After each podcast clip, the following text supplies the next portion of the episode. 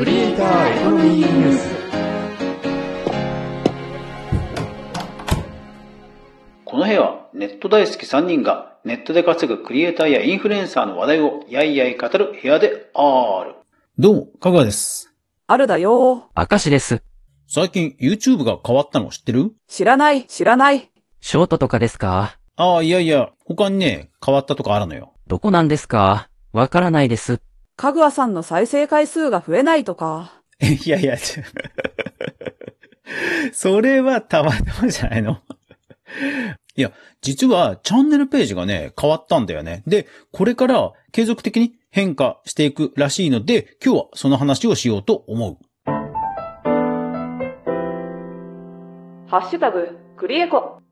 YouTube はやってる人多いと思うんだよね。だからみんなに関わる話だと思うんで、早速、じゃあこの記事読んでもらえる？YouTube 公式ヘルプです。2023年8月10日をもって、バナーリンクを廃止し、チャンネルページに重要なリンク表示の新しい方法を導入します。うん。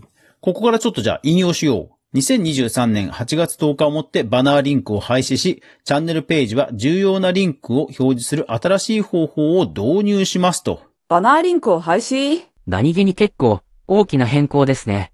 うん。もうね、変化訪れてる。例えば、ヒカキンさんのページ、これパソコンのブラウザーで見ると、前までは画面の右上、ヘッダーの右脇に実はいろんなリンクがあったんだよね。例えば、サブチャンネルとか、ツイッターとかのリンクアイコンが前まであったんだよね。で、これ、ないでしょ？ありゃ。本当ですね。他のチャンネルページでもなくなってますね。そうなんだよ。ほんと綺麗になくなってるよね。で、どこに行ったかというと、概要欄をクリックすると、その下にリンクってあって、ここで文字のテキストリンクがある。で、もちろんこれは前からあったんだけど、現状、いわゆるチャンネルからのリンクっていうのはここだけになってんだよね。バナーリンクの廃止って、こういうことだったのね。寂しい。これが多分、8月10日をもってバナーリンクを廃止し、の下りだと思う。で、8月23日から、新しいリンクを発表していくということなんだよね。いや、どんなリンクになるんだろうね。まあ、さすがに、ここから自分の SNS とかサブチャンネルっていうところに誘導が多いとは思わないけども、うん。これでも、リンクに関する大きな流れの一つだと思うんで、もう少し掘り下げていこう。とりあえず何か設定は変わるのですか？設定自体は前と一緒。自分の YouTube スタジオ管理画面に行って、チャンネルのカスタマイズというところに行って、で、リンクというのを設定できる。最大14個まで設定できる。で、これは多分、実は以前と変わらないと思う。ハッシュタグ、クリエコ。さっきの公式サイトのリンクを辿っていくと、実は海外の YouTube コミュニティマネージャーのページに行くんだよね。なんかものすごく砕けたコミュニティページに飛ばされて、で、英語のページになるんだよね。なので、これをちょっと機械翻訳して引用してみよう。2023年8月11日、公式コミュニティの投稿です。YouTube 上のリンクの一部の更新。まずは特定のリンクをクリックできなくなりますと書いてある。これがさっきのことだよね。それから、8月31日以降、ショートのコメント、ショートの説明、縦型ライブ、フィード内のリンクはクリックできなくなりますと。うん。これ、だから、リンク自体がかなり減るっていうことだよね。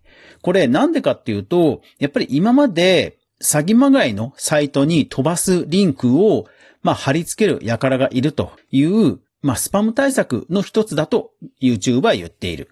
確かにリンク貼り付け、何でもありなところはあったわね。まあ確かにそうなんだよね。何でもかんでもリンクを貼り付けられたら、あらぬフィッシングサイトに誘導させられちゃったりとかするしね。うん。ただ、今までコメント欄に善意でこういうページもあるよみたいな感じのリンクを貼ってくれていた人には、ちょっとね、これ残念な仕様になるよね。ただまあ、ショートのコメント、ショートの説明、縦型ライブのリンクだから、今のところ通常動画のは大丈夫そうな感じ。これから、ちゃんと確認しないとですね。とにかく、リンクを介してユーザーを誤解されたりするような詐欺的な手口を、まずは防ぎたいというのが本意なところだね。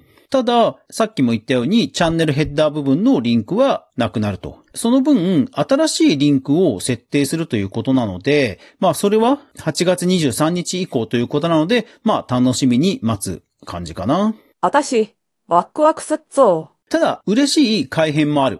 というのがこちら。ショート動画やその他の種類の YouTube コンテンツとの接続。はい。これ何かというと、ショート動画を自分の動画本編への誘導入り口にしているという投稿多いと思うんだよね。私も最近 YouTube の動画への誘導、まあある意味宣伝的にね、ショート動画を活用してる。で、そのショート動画に自分の動画へのリンクを載せてくれるらしいんだよね。キャプチャーを見ると、ショート動画の下の方に投稿者の名前があるじゃん？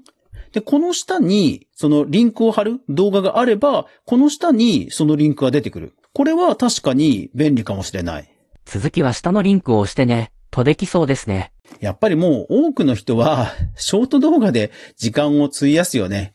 YouTube ショート、インスタリール、TikTok。なので、YouTube のこの変更はむちゃくちゃウェルカムだと思うな。うん。逆に言えば、YouTube ショートをやらないとなかなか集客がしづらいなんていうこともあるかもしれないね。ただとにかく最近の YouTube は、まあおそらく広告収入が減ってきていることと絡んで、こういうセキュリティを強めると、まあブランド価値を高めるというところにフォーカスをしているんだと思う。ここでも強調しているのが、YouTube 全体でのなりすましの削減と。まあそりゃそうだよね。広告主からしたら、ヒカキンさんのなりすましのところに広告とか出したくないもんね。あとは、より強力なコメント管理ツール。まあスパムとかのね、えー、そういったものがあるようなサイトではいけないということだよね。だからまあ、ちょっと今までよりは厳しめになるっていうことかな。そういえば、プラットフォーム側も、あまり他へのリンクを優遇しなくなる、なんてことを聞いたことあります。自分の SNS だけで完結させたいっていうプラットフォームの意向がより強くなってるっていうのもあるかもしれない。特にインスタとかはね、今までストーリーのリンクさえもなかったぐらいじゃんそれから今でもね、概要欄の、フィードの投稿の概要欄にはリンク載せてもリンクにはならないよね。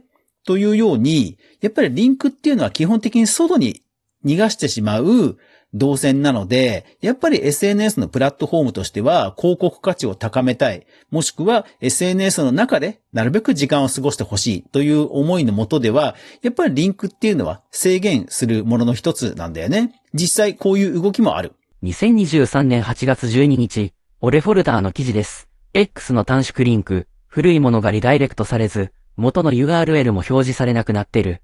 いやーこれすごいよね。X の投稿にあるリンク。で、X の投稿ってほら140文字じゃん？だから大抵リンクっていうのは短縮リンクって言って、TCO ほにゃららみたいな感じで短く自動変換されたものが大体投稿に掲載されるんだよね。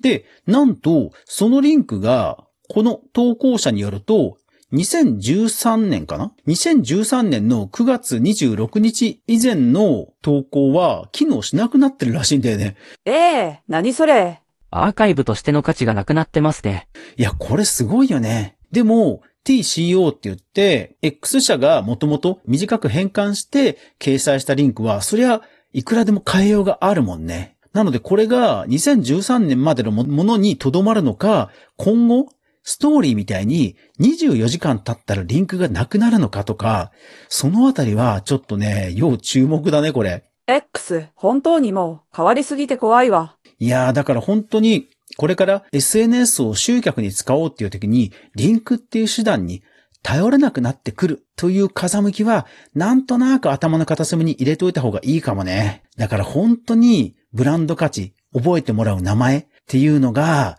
重要になってくるな。ハッシュタグ、クリエコ。大事だからもう一回言うわね。ハッシュタグ、クリエコ。もう何でもありですね。クリエイターエコノミーニュース。はい。というわけで、アフタートークです。全く本編とは関係ないんですが、皆さん、数字のカンマとピリオドを意識したことはあるでしょうか？要はカンマだと、ほら、3桁ごとに、1000、100万っていうふうに区切りの文字として僕たちは認識してるじゃない。で、ピリオドは当然小数点として認識してるじゃない。だけど、実はこれ、世界の国で共通じゃないらしい。いや、私、恥ずかしながら初めて知ったんですよ。例えば、フランスは少数のピリオドに当たるものが実はカンマらしい。いやー、これ知らなかった。なので、なんかネットで話題になってたのは、なぜかフランス語の言語設定にすると動かないプログラムがあるみたいな感じで話題になってた。いやーなんか数字ってほら世界共通とか言われてるじゃない？だけどもカンマとピリオドについては実は共通じゃなかったっていうのを初めて知って、いやー奥が深いなと改めて思ったね。ゆるいながらも一時ソースをちゃんと確認するメディア、クリエイターエコノミーニュースでは、かぐやが毎日、クリエイターエコノミーに関するニュースをブックマークしていく中で、心揺さぶられたものをお届けしています。毎日の収録配信と週に1回の無料のニュースレター、2つの媒体で情報を発信していますので、ぜひフォロー登録、よろしくお願いします。あまりにもうまい話があると何か裏があるんではないかと思ってしまう私は性格です。というわけで皆さん夏休みですかね。台風に気をつけて、暑さ対策気をつけて頑張っていきましょう。ポッドキャストアワードノミニに俺はなる。というわけでまた明日もこの部屋で待ってるぜ。ではでは。バイバイ。